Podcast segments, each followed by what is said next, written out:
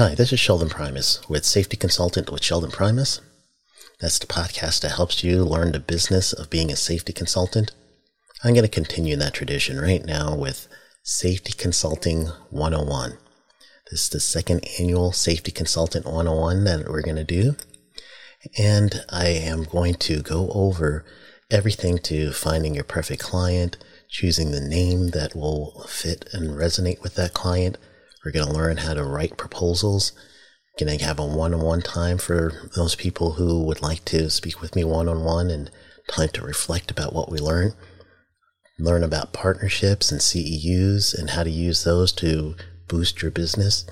Learn about event coordination, email marketing, and even instructional design. That's Safety Consulting 101. To find out more information about the event, go to viewstub.com forward slash safety consulting 101. That's viewstub.com forward slash safety consulting 101.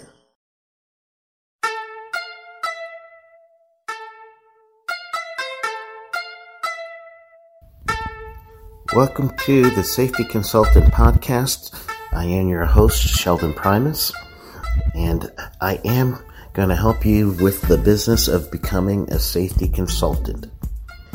In this week's episode, I'm just going to go over a little bit about the last part of demystifying OSHA, and that is on training. I'm on the road this week, so the audio is a little different than you're used to. But just hang with me, and we'll do this a nice, quick way of going over the last part of our series of demystifying OSHA, and we'll talk about the importance of training. But first, a word from our sponsor.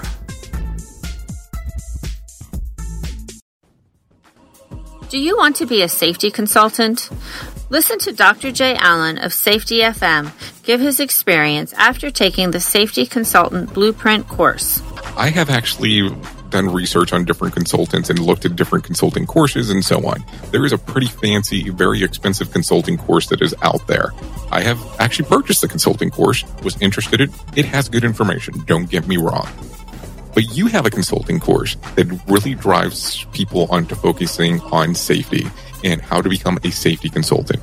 I will tell you on your particular course, there was better information in that particular regards than the other consulting course that was more of a generalist form. But I figure I felt like I got more information out of yours on you giving people direct path on what to do step by step. But I really think that you have a genuine good product there that can really assist people if they're interested in becoming a safety consultant. Register for the Safety Consultant Blueprint at www.safetyconsultantblueprint.com. Enter code PODCAST for a special discount.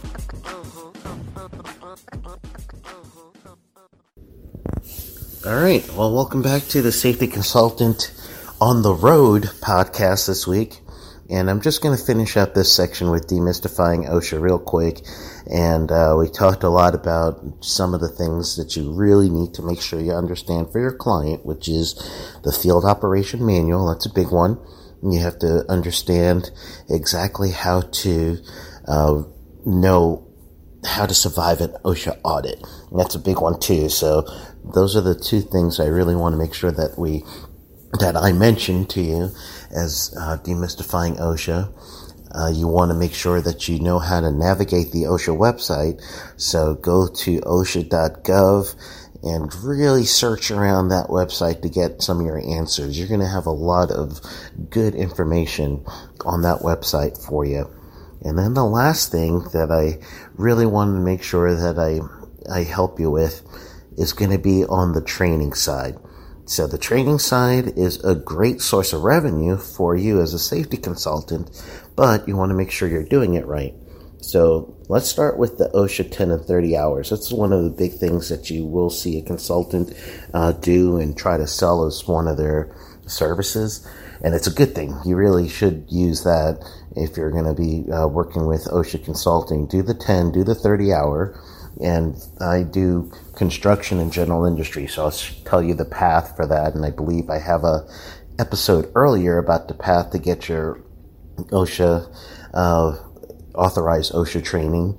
And I use uh, authorized OSHA training center to do mine. And what you have to do is first, if you're in general industry, you have to take a 511 prerequisite course. Then after the 511 prerequisites course, then you could do 501, which is the train to trainer course. When you get done with that, you could be an authorized trainer for the 10 and 30 hour general industry. For construction, you do the route of the 510 course, and then after doing the 510 course, and this is the OSHA 510 course, then you could um, take the 500 course, and after that, you could teach the OSHA 10 and the OSHA 30 hour construction courses. You'll be the authorized instructor for that. So that's the path to get to the authorized instructor. However, I do want to let you know though, as being a instructor and I do this stuff a lot, you cannot use the OSHA 10 and 30 for compliance training. So when you do have those clients that are asking for the 10 and 30 hours for training, uh, just make sure they understand that they can't do that for compliance training in lieu of training for uh, HAZCOM or in lieu of training for lockout tagout or something similar to that. So they can't do that. So you're going to end up having to educate them on that. Uh, so that means you could actually have two different types of services too. So you could have someone call you for 10 and 30 hour, you do the 10 and 30, let them know that it's not compliance training, but you could also do compliance training later on. And what you do then is you just pick a topic and do that one topic. And uh, there's a few other things for training you should really understand. One of the things that's a big thing with training right now is OSHA's, they accept online training, but there's not one of their favorite things to do. So you're going to end up seeing when uh, there's a online training, they're going to say that as long as you have someone who's there to uh, be a facilitator, if you will, so if there's any questions or anything that happens that the the person needs to talk to somebody, that there is someone there that is going to help them and it's going to be available for them. So they're going to OSHA is going to make sure that uh, the records for the training will reflect that there's some comprehensive uh, training and that it's uh, understood by the worker. So that could be by just a regular interview, or that could be by looking at uh, if you do post quizzes and then uh, pre quiz and post quiz after your training. That's a good way of doing it. So you could verify training. But uh, there are some documents out there. So if you were to go to OSHA.gov and uh, you could look at one of their documents, they have two that's really good. And uh, I don't have my computer, so I'm doing this by memory. Uh, so one of the training documents that they do have uh, will teach you how to do a lesson plan and it'll teach you how to uh, do adult learning basically. So it gives you tips for that. And so I would grab that document, go through it, get a good idea of what you need to do if you're going to be someone who's going to facilitate that training. You could have a consultant come out and do that training. Hey, why not? Give me a call. I'll go do your training and go everywhere. I am also uh, all over the globe, but I specialize in U.S. training. But that's okay. You could have me do that for a different voice. You could have another consultant do that. Uh, you could do your own clients. That's all up to you. And so it's uh, it's it's your preference there. Or let's say you're listening to this and you're not a consultant, but you are someone who's uh, into training, then you need to get a hold of the Susan Harwood grant material. And it's not every topic out there, but it's a lot of topics. So what you would do is go to Susan Harwood grant material, and uh, that's on OSHA.gov under training and just look it up. You can look it up by topic. You can look it up by institution or people who did the training. And what that is, is OSHA has available uh, grant money for nonprofits and, uh, and uh, tribal nations, a few other groups, but mostly nonprofit and tribal nations. So therefore, when they apply and if they get accepted for the Susan Harwood grant material, uh, OSHA will then give them money and funding to do research and to uh, give uh, pretty much a full course for whatever the selected targeted topic is. And the caveat to receiving this money is that you have to provide this information to OSHA as well. So OSHA has a category, a library of uh, courses. So I would go ahead and jump on those Susan Harwood um, material, use that for training my, my people.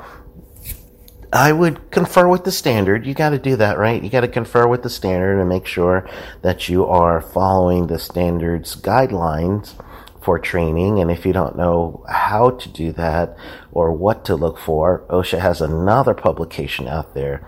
And this publication is specifically for helping you with training and knowing what is required and in what interval if there is a requirement for a training curriculum, it's all in there. So you're looking for that document too. I'm sorry I don't have the document number, but if you go to the OSHA.gov website and you just type in training requirements, uh, you'll get the, the response you need. And uh, they'll give it per industry too. So ag, maritime, construction, general industry. oh, hi. I had a yawn just sneak out there. No wonder I'm on location because you guys uh, could tell I'm tired. I'm uh, had a rough week. I'm in Houston right now. Yeah, but anyway, uh, so you really want to look into that uh, that general industry, construction, maritime, ag, all those guidelines and requirements is in that document. So you just go to OSHA.gov, and then you're going to pretty much get it all worked out over there. All right. So I am truly not going to be too fancy with this recording. I got to get it up for you guys, and I really want to make sure that I, I give you the information that you need. And it's going to complete this series. What I'll probably do is I'll probably end up uh, doing another version of this a little longer and uh, and then maybe uh, make that available uh, to you on the website. So that, that that's probably going to be my best alternative there. So just remember, this is going to end the demystifying OSHA series. So next week, I'm going to uh, pull out something else. I might go back with an interview or do something. Uh, I'll be back. I think I should be back home. No, I won't be back home. I'll still be in Houston next week, but we'll work something out and, uh, and I'll make it a, a, a, better episode for you. So thanks for bearing with me this one. And again, I would refer you right back to that OSHA.gov website. And on that website, it's going to give you all the information you need. If you're typing in training, do it that way, and you could find all the training requirements there. There's some things, um, before I go, let me tell you this. There's publications that you could get on the OSHA website for free. Uh, so just go under publication tab and you could get up to five things, five copies of each things, and they're going to send it right to you. So uh, go ahead and uh, send away for that as well, and you could use that for material and for training. Uh, you could also uh, download some of those publication and what they call quick cards and use those quick cards as your handouts for your students. So that's a good way also to make sure that your students get compliance information for training. And it is going to be uh, something that OSHA will definitely like. They like seeing that you are using those things because they have it up there for compliance assistance. All right. So have a great rest of your week. I am going to see you guys on next Monday. So enjoy, and I will uh, come back with a longer episode. So go out there and get your training in.